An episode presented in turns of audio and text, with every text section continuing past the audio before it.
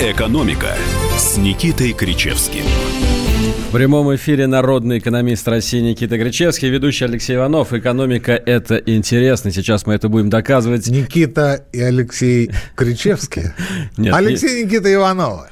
Ну, в общем, э, да. Ну, в общем, Никиту Вы меня, меня поставили в тупик практически. Да, не, отпуск, не отпускает Что подумают люди? Тема с Анитой и Виктором Цоем, с Анфисой и Антоном Популярный Чеховым, флешмоб, дорогие друзья, в сети, Юрий который Гагарина, нас очень радует.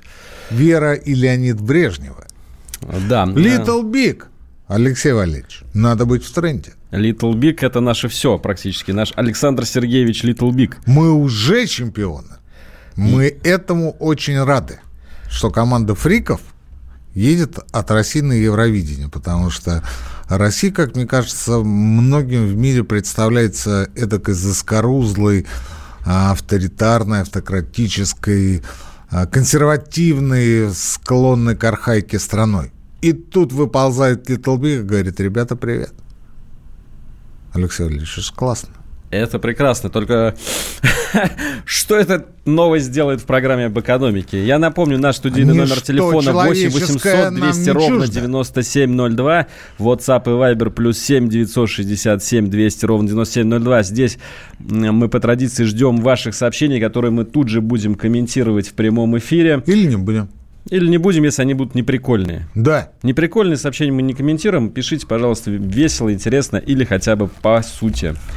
Ну и давайте сразу начнем. Я предлагаю даже не с новостей начать, а вот с такого, что мы называем у нас в «Комсомольской правде» негромкая дата. На, э, на этой неделе, на днях буквально э, исполнилось 89 лет такому легендарнейшему деятелю – на, э, в нашей истории Михаил Сергеевич Горбачев. Не было у нас еще возможности в эфире его поздравить с Никитой Александровичем. Давайте а, сделаем это прямо сейчас. Что бы вы хотели пожелать этому а, Здоровья хотел бы пожелать. Здоровья, конечно. Семейного благополучия, благополучия деткам, внучкам. Вне всякого сомнения. Мне кажется... А, а что еще пожелать? Все остальное у него есть. 89 лет, тем более. Все остальное есть. Абсолютно, да. Здоровья и счастья девочкам. По крайней мере, целую главу в учебнике истории он точно заслужил. А, мне кажется, каждый раз, когда говорят о Горбачеве, начинают э, очень много все политизировать. А у нас все-таки программа экономическая. Я вчера был у своего любимого Андрея Норкина в а, программе «Место встречи».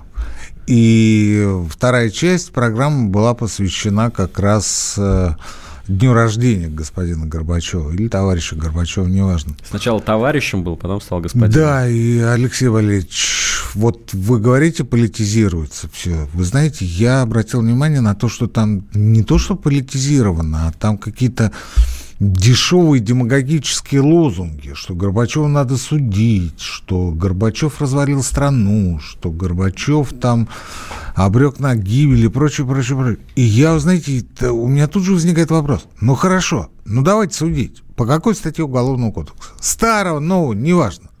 А вот за слезы, за все, я говорю, в какой статье Уголовного кодекса упоминаются слезы? Ну, может, истязание побои. Ну, ладно, хорошо. Дальше. А да... есть такая статья «Предательство национальных интересов»? Нет, конечно.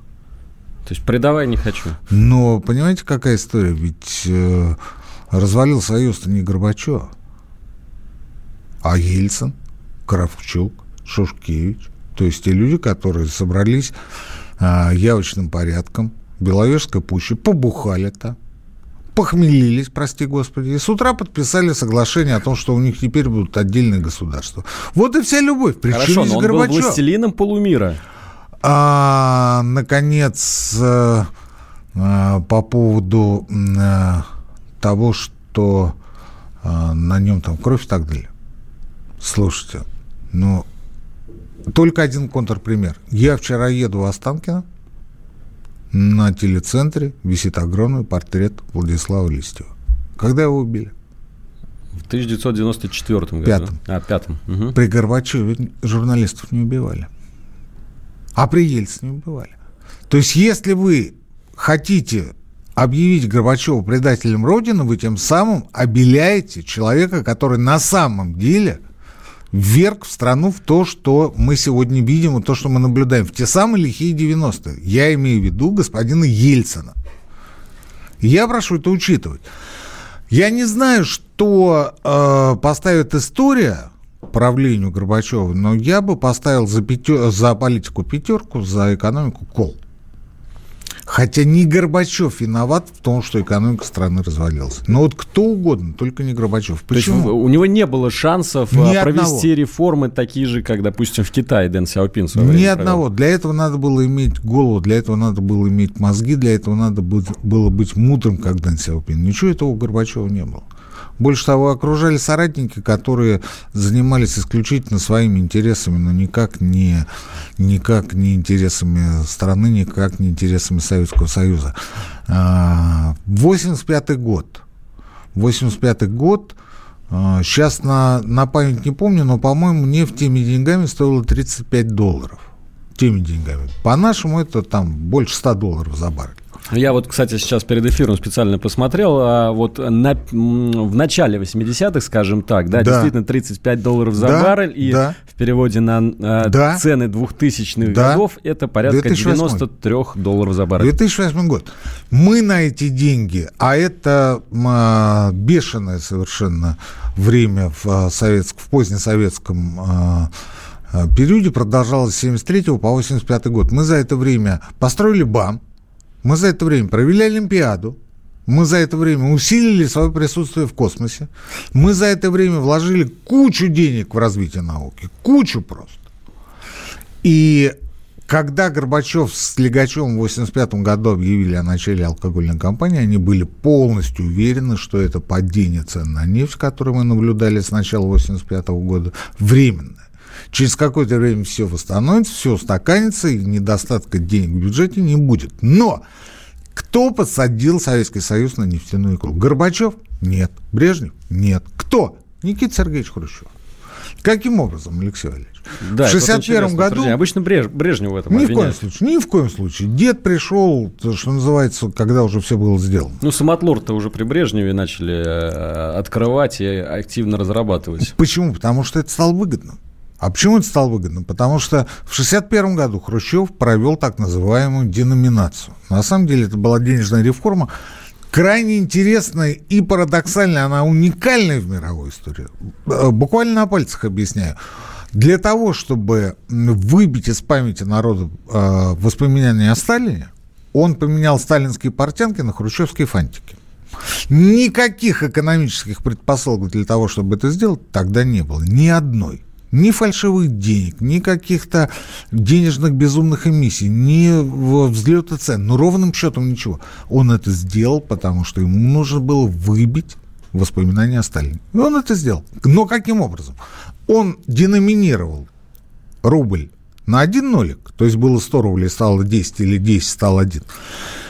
И он должен был точно так же уменьшить курс рубля по отношению к доллару. То есть при Сталине было 4 рубля к доллару, а должно было стать 40 копеек. Ну, это же очевидно. Ну, было 10 рублей, стало 1 рубль, да? Было 4 рубля, стало сколько, Алексей Валерьевич? Правильно. 40 копеек. 40 копеек. Знаете, сколько он сделал? 90. 90. Это медицинский факт. Я ничего не придумал. И в момент, буквально, в момент экспорт нефти, газа, леса, золота, бери все что угодно, стал выгодным. При Сталине этого не было.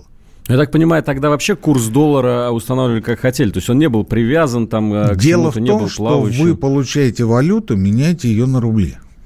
Так вот, при Сталине это было по, по тому курсу, по которому я вам говорил, и на них никто не обращал внимания. Но когда Хрущев провел реформу в 1961 году, стало видно, что ты получаешь 1 доллар, и ты можешь его поменять не на 40 копеек, а на 90. Чувствуете разницу? 2,25 раза. И все. И с этого момента понеслась Самотлор, Уренгой. Ну, то есть экспорт стал э, выгоден. А у нас экспорт что было? Сырье. Сырье. И начали гнать. И, в общем, были проблемы, потому что э, импорт ведь тоже подорожал. А мы с 63 -го года начали закупать зерно.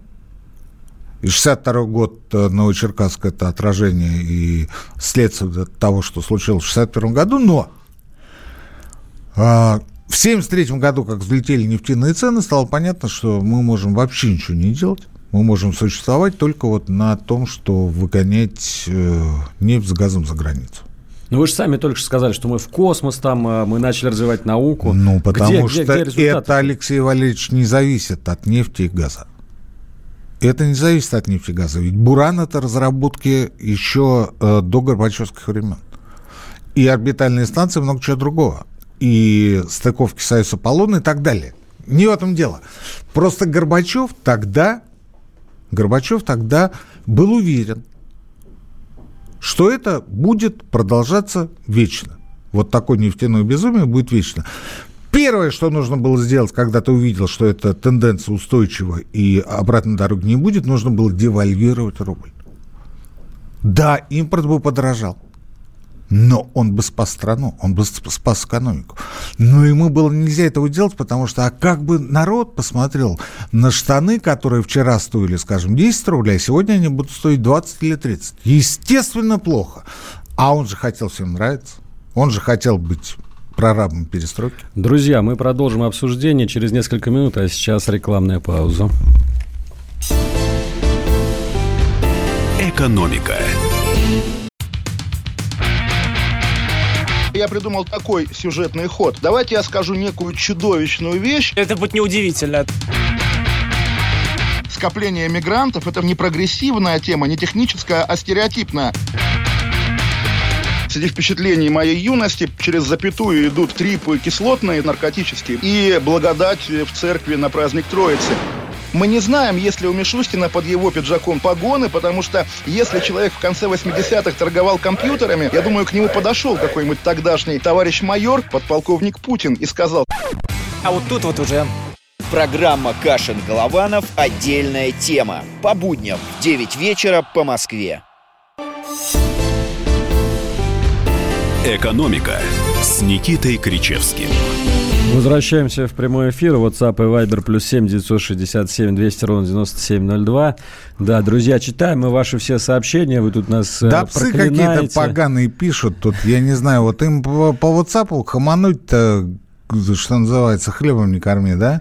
Ну, это ну хаманул дело. там, отправил, все. Так ты приди в лицо скажи. Ну, Мы что, обсуждаем как, как щенок, как наследие девочка. Михаила Чтоб Горбачева. я еще слушал эту гнилую передачу, летите вместе с Горбачевым в ад. Ну, ты идиот, прости господи. 49-79. Ну, ты идиот. Мы же не говорим, что Горбачев хороший. Мы не говорим, что Горбачев плохой. Мы говорим о том, что там было. Да, давайте разберемся по сути. Мы так остановились вот дальше, на том, Алексей что девальвацию Валерьевич. нужно было сделать. Так Горбачеву. вот дальше. Это первое, что нужно было сделать, и мы могли бы тогда существовать еще до, достаточно долгое время, но совершенно очевидно, что нужно было экономику реформировать. А, как реформировать? Были перед нами европейские примеры, югославский, венгерский. Немецкий не беру, потому что а, есть версия, что это по просьбе немцев, восточных немцев, мы да, девальвировали валютный рубль не в 10, а в 2,25 раза. Деноминировали, простите. Почему? Потому что а, у немцев за забором а, была Западная Германия, Западный Берлин. И восточные немцы видели, как живут немцы западные, их друзья, их родственники. А если бы они получили а, деноминированную марку по образцу Советского Союза, это был бы крах, потому что уровень жизни у них упал бы еще больше. И возведение Берлинской стены имеет под собой, на мой взгляд, ну, процентов на 90 экономические корни, нежели чем политические. Экономические. Это было в 1961 году, это было после денежной реформы. Кстати говоря, сталинский нарком финансов Арсений Зверев, человек, который похоронен на Новодевичьем кладбище, в знак протеста против проведения реформы написал заявление. Это было в 60 году. Он был назначен Сталином на должность министра финансов в 1937 году. И с перерывом в 1938 году занимал эту должность до 60 -го года. Он блестяще провел реформу 1947 года, когда появились как раз те самые так называемые сталинские портянки. Ну, и длинные деньги. Длинные в, в смысле купюр, банкноты. Вот. А Хрущев, Хрущевские появились фантики. Вот сейчас вот народ пишет о, о том, что мы там кого-то там защищаем, обсуждаем, но они даже не, не помнят, как эти деньги выглядели, если только в интернете могут увидеть, посмотреть. Но это не важно. Это не важно. А, что случилось, то случилось. могли бы Горбачеву помочь наши а, экономические светочи? Нет, не могли. Я их многих знал лично, я их многих видел, я все-таки достаточно долго живу. Я вам должен сказать, что ну, это диссертации по колхозному строительству, по социалистическому соревнованию. Это их уровень. Да. А, это не доктора наук, это академики. Это академики. Это люди, которые олицетворяли собой советскую науку. Станислав Стурмилин, человек, который к тому времени умер, это а, был главный советский академик. А, его крылатая фраза «лучше стоять за высокие темпы роста, чем сидеть за низкие». Смысл ее в чем? В том, что а, он а, выступал за высокие темпы экономического роста, которые были предложены Сталином. А те, кто объективно возражал и приводил э, обоснованные контраргументы, сгинули в лагерях.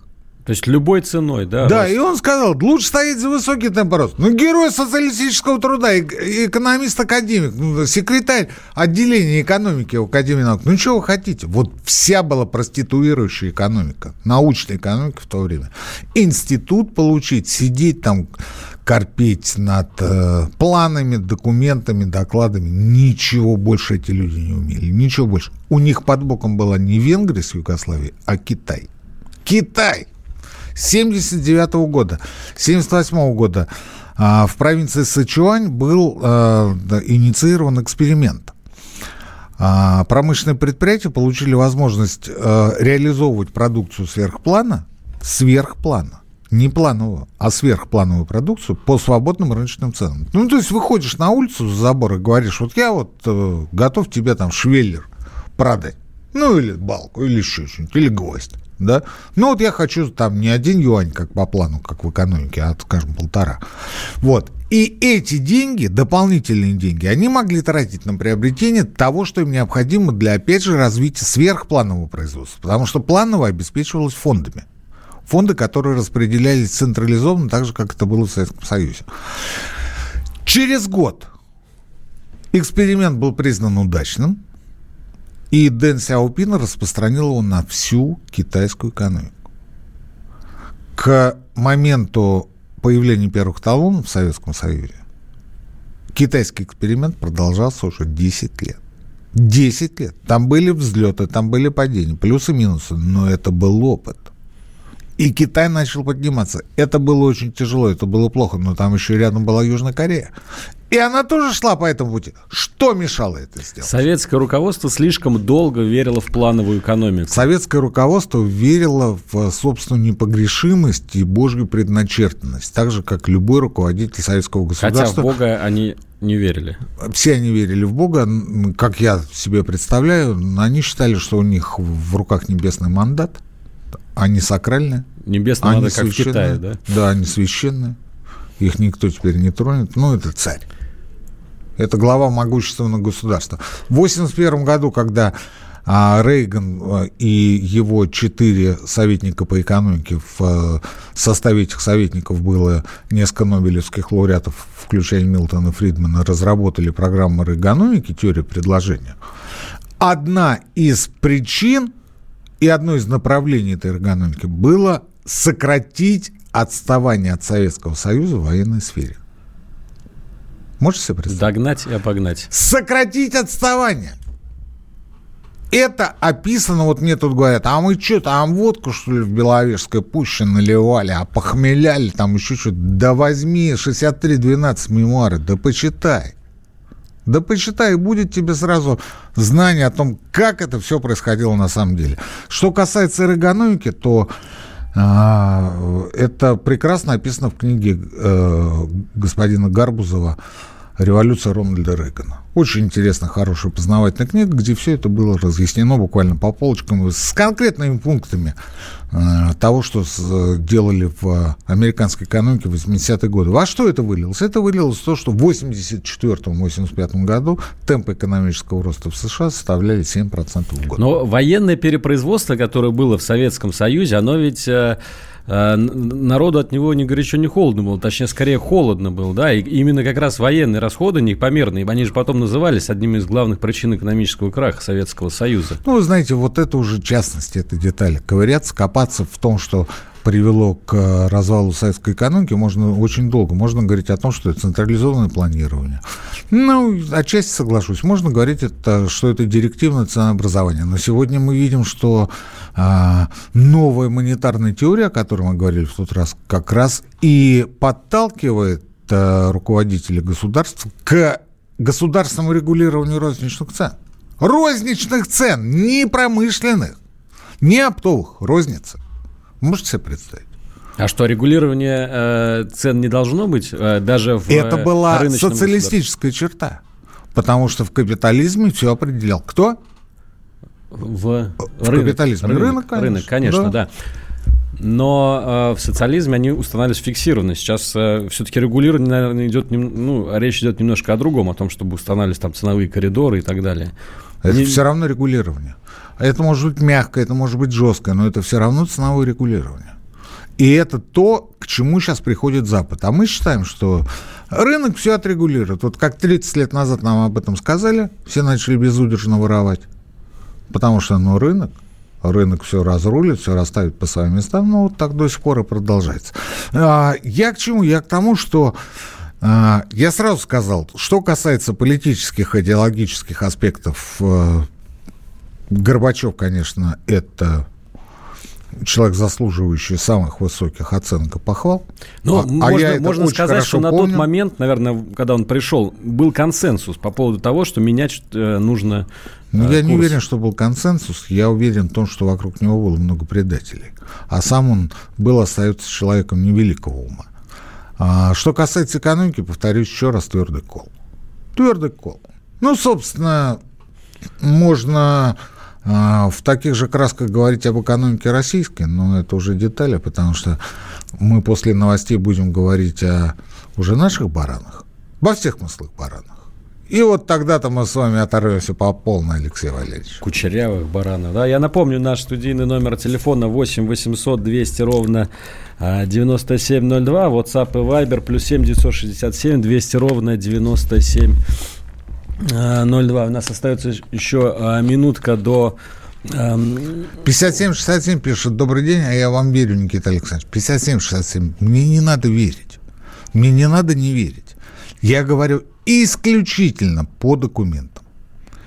Не по чьим-то а, воспоминаниям, которые я услышал, будучи в армии или а, где-то на автобусной остановке, а по документам, по первым э, бумагам, по первым источникам, о которых можно судить. И вы можете проверить каждое слово, которое я сегодня произнес, а, покопавшись хотя бы в интернете. Там все эти документы есть. Я вас уверяю, там все абсолютно. Ну, трактовки всегда отличаются. И это не Википедия. Нет. Статистика, фактура, а, варианты по деноминации хрущевской, все это есть, и все это есть в первоисточниках. Ну, а сейчас мы уходим на новости, через несколько минут вернемся. Экономика. Банковский сектор. Частные инвестиции. Потребительская корзина. Личные деньги. Вопросы, интересующие каждого. У нас есть ответы. Михаил Делягин и Никита Кричевский. В эфире радио «Комсомольская правда». Час экономики. По будням в 5 вечера. «Экономика» с Никитой Кричевским. Кричевский Иванов, Советский Союз. Мы в прямом эфире обсуждаем Никита экономику. Евгеньевич, а почему закрыли вашу программу «Неделю в цифрах» на Вести ФМ? Мне Никита она Евгеньевич. так нравилась. Из Кремля пойти попросили. Слушайте, я, конечно, не Никита Евгеньевич, а Никита Александрович 7430, но я вот, верите, вот честно скажу, как на духу, вот Иванов не даст соврать. Не дам, сейчас Не даст. Если совру... буду по- линейкой бить по по- рукам. да, поспособствует, чтобы я сквозь землю, сквозь, сквозь этаж. Я не знаю. Вот верите, я не знаю. Стольким во власти эта программа не нравилась, вы не представляете. Мне кто только какие версии не говорил, кто а, послужил, кто позвонил Добродееву. Добродеев человек мягкий, теплый, теплый. Он поплыл. он поплыл, и на этом программа закончилась. А, мало того, что программа закончилась, так я забанен а, во всех проектах ВГТРК. Спасибо, господин Добродеев. За что? Я не знаю. За что не знаю. Ну вот, ну вот так. Ну вот так. Ничего крамольного там не было. Но А у нас тут еще что вопросы было, то есть было. от Полтора года слушателей. прошло, Алексей Валерьевич. А люди помнят. А люди Ну, помнят. только отчество забыли, а так все Да нормально. какая разница, хоть горшком обзови, Алексей Валерьевич. Да, там есть. Там... Я тоже Иванов, еще не ушел. Ну, я тоже Иванов. Я же вам сразу сказал, Никита Алексей Иванова. Я- Давайте про Глазева. Пишет нам э, слушатель, э, регулярно слушаю КП, спасибо, и другие передачи, в том числе телевизионные. Не понимаю одного, почему идут обсуждения, что сделано уже не так, мы что, сильны задним умом, почему власти не принимают во внимание Да. то, что предлагает, например, С. Глазьев. Вот, 40.05. Пока мы будем с Алексеем Валерьевичем болтать на следующую уже применительно к нашему дню тему, у меня к вам огромная просьба. Напишите, пожалуйста, кратенько по пунктам, что предлагает С. Глазьев. А мы поговорим. Алексей Валерьевич, ваше слово. А я предлагаю, знаете, тогда затронуть а, вот какую новость. А, Счетная палата сегодня выступила с очередным алармистским, так сказать, манифестом. Нет, это не алармистский. Ну, алармистский. А- Они, они вы- выступают в последнее время, Алексей Леонидович, у нас в роли такой бабьяги, которому все не нравится, все плохо. фронта такая. Непонятно кому. фронта, да, либеральная кстати. Кстати, внутри. Алексей Валерьевич, вот не знаю, э, стоит говорить или нет, но я спрашивал у Мишустина. Вас же не остановить, Франк. Я спрашивал у Мишустина, Михаил Владимирович, это не с вашего пригорка подуло, что меня закрыли? Он говорит, нет. Больше того, я просил Добродеева, чтобы программу восстановили. Вот это мне сказал Мишустин. Очень любопытно. чем кончилось? Да плевал Добродеев на премьер-министра. Ну, тогда-то он не был премьер-министром. Что. Слушайте, Алексей Валерьевич, в этом и заключается мудрость и прозорливость. А, Понимаете, в чем дело? Ведь мы же с вами, посмотрите, в каких прекрасных отношениях. А если завтра вы станете великим человеком? Я буду гордиться тем, что когда-то сидел с вами в одной студии. или наоборот. Или наоборот, кстати, Или- да. или наоборот. Why not? Скорее даже, скорее даже второй вариант. Так, В общем, давайте, да, давайте С-Глазев, С-Глазев, 4005, С-Глазев, Алексей Валерьевич. А, В счетной палате усомнились, а, что бедность в России в 2020 году может быть снижена до заявленного уровня 10,8% населения. Сейчас это составляет 11,7% населения. Казалось бы, всего 1%, но для того, чтобы достичь вот такого снижения, нужно, чтобы бедными перестали быть почти 1 милли- э, э, перестал быть практически 1 миллион человек. Ну, в общем, э, Кудрин и его коллеги считают, что тех мер социальной поддержки, которые предложил, между прочим, президент, что? недостаточно. Недостаточно, чтобы... Но своих мер не предлагает. Своих мер не предлагает. Вот это интересно. А да. почему интересно? Они, Критикуешь, предлагай. есть такое. Нет, Баба Яга против, Алексей Валерьевич. Баба Яга когда-нибудь предлагал что-нибудь? Да никогда. Баба Яга предлагала, когда была министром финансов. Опа. Сейчас, сейчас было что-то непонятное. Я сейчас открыл Пробега- портал в ад. Пробега- Пробегаем дальше. Срочно, Алексей Валерьевич, срочно пробегаем дальше. А, смотрите, я смотрю на текущую обстановку следующим образом. То, что господин Кудрин говорит, точнее его а, адепты, клевреты, называйте это как угодно, бог бы с ним. Он болтает на протяжении уже 15 лет, и все эти 15 лет мы задаем вопрос, а, собственно, где? Ведь вы же у власти, вот господин Кудрин у власти 20 лет. И 20 лет нам рассказывают о том, что вот бедность, шмедность, еще то- что-то такое. Я думал, что будет э, в конце прошлого года, что будет предложена какая-то м, хлипенькая, но удочка для тех, кто в состоянии обеспечивать себя сам и кто может Кроме работать. раздачи форели, трески и так далее. А получилось, что раздают рыбу сплошь и рядом. При этом а, рыбы-то не хватает. И говорят, а вот смотри, какая издалека красивая рыба хорошая, да? А подходишь ближе, а сплошные кости. А сплошные кости. Мы с вами про мат-капитал сколько раз говорили? Он Я говорит, думаю, в каждой передаче. вот Хоть- мат-капитал, еще раз проговорим. Там супер вообще предложение, а как писают кипятком А мат-капитал это разве удочка? Это та- такая же рыба. Да, но дальше говорят про то, что вы можете получать пособие на ребенка с полутора до семи лет, и не говорят, что это за счет мат-капитала. потому что говорят о том, что вы можете мат-капитал использовать туда, туда и туда. А вот то, что это пособие на ребенка будет выплачиваться не из бюджета, а из мат-капитала, добавить забывают. И даже мои коллеги-экономисты, это к вопросу о компетенциях. Ну вот дерево, вот слышите? Они говорят, ну только три вида использования мат-капитала. Образование, ипотека, пенсионные накопления. А как же обналичка? Ну, обналичка была сейчас, сейчас она тоже есть, сейчас она тоже есть, есть схемы, они уже достаточно дорогие, я не уверен, что э, народ ими активно пользуется, но не об этом речь. Речь о том, что пособие на детей выплачивается из мат-капитала. Мат-капитал имеет свойство заканчиваться. Дальше что? Ну вот возьмем нашу с вами ненавидимую Москву. А сегодня прожиточный минимум на ребенка, по которому высчитывается пособие, а, составляет 15 225 рублей. А, это если мы берем один прожиточный минимум. Пособие выплачивается в размере двух прожиточных минимумов. То есть в Москве житель Москвы, точнее жительница, ну или житель, неважно, может получать 30 450 рублей. Сколько мат капитал? Ну да, ладно, даже если 660 тысяч. Ну даже если 600, 660 на 30 тысяч сколько будет? Два, э, ну вот, 20 месяцев, да? Ну вот 20 месяцев вы будете получать это пособие. Причем это пособие определено законом. Вы не можете получать не 30 тысяч, скажем, а 15. А говорите, а 15 мне не надо? Нет. Нет. Есть закон, будь добр, 30 тысяч каждый ну, месяц. хорошо, мы можем прийти таким макаром, если будут расширяться, Через расширяться эти 20 меры месяцев мы получим социальное недовольство. Но об этом никто не задумывается. Потому что рыба кончилась. Рыба кончилась, и она оказалась костистая. Мы-то сегодня думаем, что ну вот, мат-капитал, там, пожалуйста, дальше мы идем.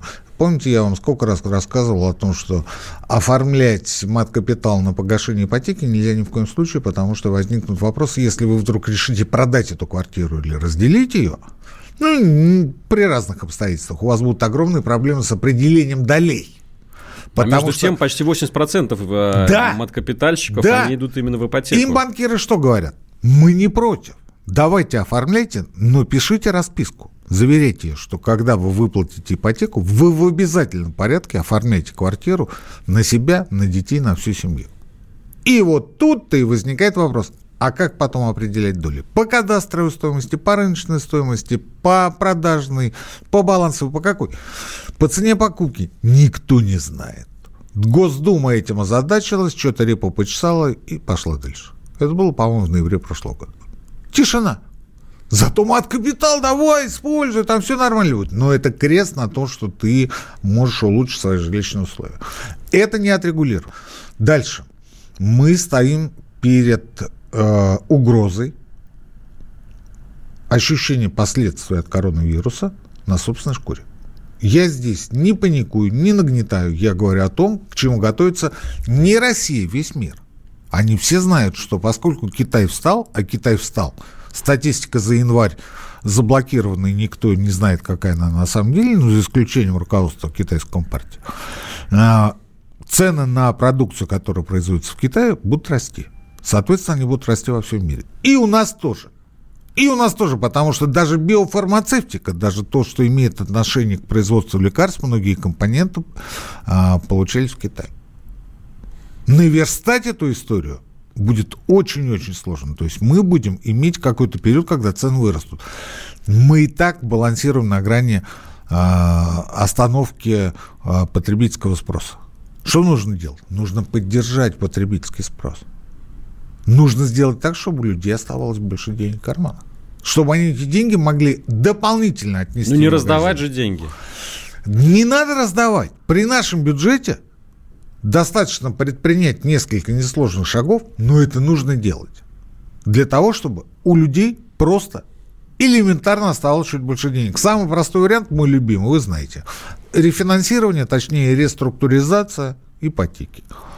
Когда вы платите сегодня, ну, предположим, там 20 а, тысяч в месяц, а будете платить 10. Куда вы эти 10 тысяч денете? На потребление. Конечно. Конечно. Остальное после перерыва. Да. Самые осведомленные эксперты. Самые глубокие инсайды. Самые точные прогнозы. Точные прогнозы. Знаем все лучше всех. Ведущие. Неудержимый Мардан и прекрасная Надана Фридрихсон. Первая радиогостинная «Вечерний диван» на радио «Комсомольская правда». Два часа горячего эфира ежедневно по будням в 6 вечера по Москве. «Экономика» с Никитой Кричевским. Ну и мы снова в прямом эфире. Алексей Иванов и Никита Кричевский. Вот что-то пишут, нам кажется, про академика Глазева. Первое, ограничить финансовые спекуляции. Да ради бога. Кто же против-то? Ограничивайте. Второе, сделать вменяемую кредитную политику для производственного сектора. Поподробнее, пожалуйста. Что значит вменяемая кредитная политика? Вы имеете в виду процент? Снизить процент, я думаю, Здоровый не протекционизм, более. мера поддержки для своей промышленности. Как вы себе представляете протекционизм? По поводу процентных ставок. Вот не понимает народ, о чем говорит. Вот он не слушает Путина. Путин же несколько лет назад, вслед за мной. Не побоюсь этого слова. Как, корона у вас сейчас выросла? Нет. Прям в прямом эфире. Главное, что врага не росли. А корона-то бог с ним. Он послушал программу «Неделя в цифрах» на Вести ФМ. Как, как, как это обычно делает Владимир Владимирович? Постоянно. Подкастов, он сейчас слушает «Неделю в цифрах» с э, Алексеем и Никитой Кричевским. Вот. И он говорит, ребят, а сколько, а сколько в инвестициях в основной капитал, сколько банковских кредитов? Сколько? И Так. народ, и народ такой, вау! Ну, вот как вот здесь пишет нам 1698. Надо вменяемую кредитную политику. 10 процентов! 10! Я сказал 10, через несколько дней об этом же сказал Путин. Ну, конечно, он не слушает это, помощники послушали а, и внесли ему выступление. 10 процентов! 90 процентов это не кредиты. Не кредиты. Собственные средства, что ли? Прибыль, собственные средства, заказы госфинансирования, гранты, бюджет, все что угодно. Но, собственно, кредиты это 10%. И ладно бы это было только в России, но так во всем мире. Вот в чем дело. 1698. Любимый ты мой человек. Так во всем мире. Во всем мире. Ну, хорошо, там где-то 20%, но не больше. Ну, а что- 80% это не банковские кредиты. И пенять на то, что вот какой-то безумный там кредит, ну хорошо, ну получите вы кредит под ноль. Дальше что вы с ним будете делать? Во что вы будете вкладывать? Вы будете покупать станки, оборудование. У вас две трети экономики сфера услуг, а вы будете станки покупать. Нафиг они вам нужны, эти станки? Точнее, вам-то они, может, и нужны, вот вы их э, где-нибудь во дворе у себя сложите, они там сгорят, сгниют, проржавеют, как это было в э, позднесоветские времена. Вот ровно такая же история была. А, Ограничить финансовые спекуляции. Чем они вам мешают? Кэрри. Чем они вам мешают? 1698. Ну вот, есть финансовые спекуляции. И? Вы думаете, в Китае нет финансовых? Ой, мама дорогая, там такие финансовые спекуляции, что вам не горит.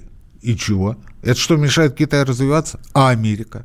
О, крупнейший мировой фонд. Так она построена на финансовых спекуляциях. А Китай тоже построен на финансовых спекуляциях. То есть одно другому не мешает. Не надо думать о том, что carry trade, то есть финансовая спекуляция, ну, э, это не финансовая спекуляция, но неважно, что это мешает развитию нашей страны. По поводу протекционизма. Меры поддержки для своей промышленности. Ну, какой промышленности? Еще раз говорю, сфера услуг. Сфера услуг. Как вы себе представляете протекционизм? Я много раз, опять же, у нас в программе говорил, что еще Менделеев утверждал, что протекционизм это не тарифное ограничение, точнее, не только тарифное ограничение.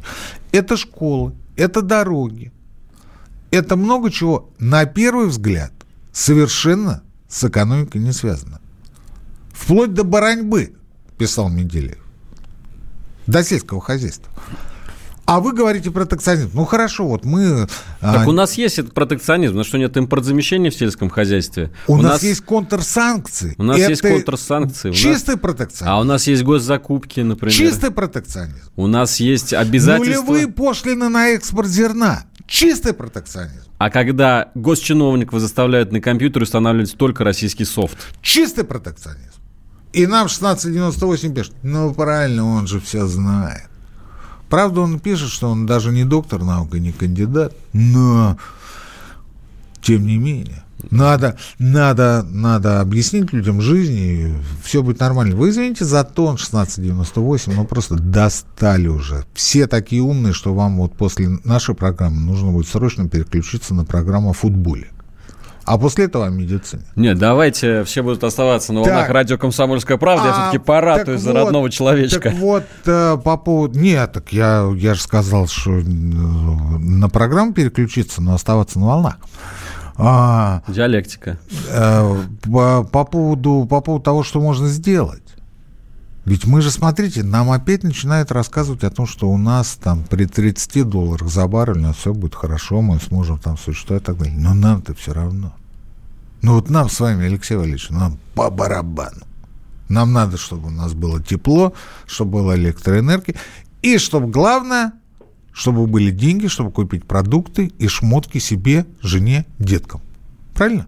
А все остальное, это очень важно. За державу нам всегда обидно, и мы всегда за нее переживаем. Но сначала будьте добры, чтобы у нас как-то вот чуть побольше оставалось, потому что цены растут, иначе будет очень неприятно. А, про ипотеку я сказал. Но тут мы возвращаемся к вообще запретной теме. Освобождение от подоходного налога низкооплачиваемых слоев. Не прогрессивный подоходный.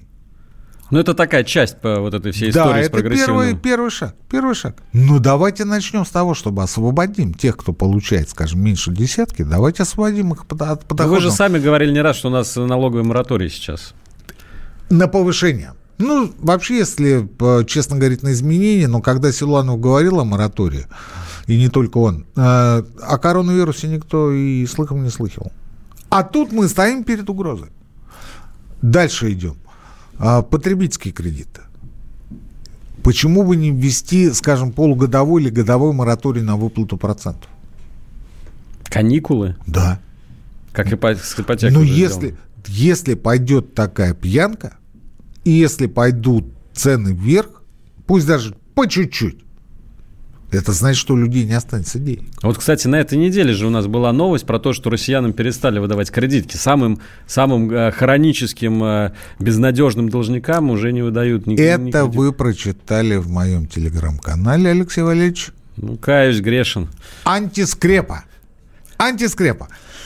Это моя личная точка зрения, но я вполне допускаю, что она имеет место а быть. Почему? Потому что в наибольшей степени лимиты были срезаны, общее количество лимитов было срезано на м, а, тех, кто получал самые большие кредитные ресурсы по картам.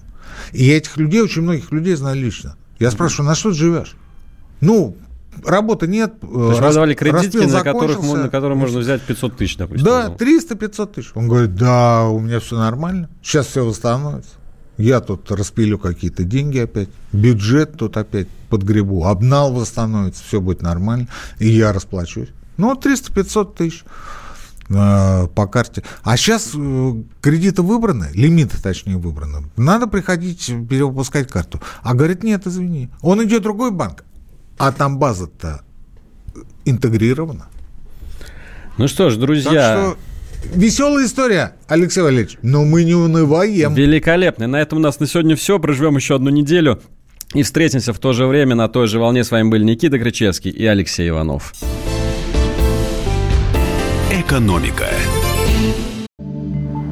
Где Антонов? Где Миша? Где Антонов? Где Антонов? Михаил Антонов. Куда он делся? А я никуда не делся. Теперь каждый день с полудня до 15 часов по московскому времени я с вами, а вы со мной.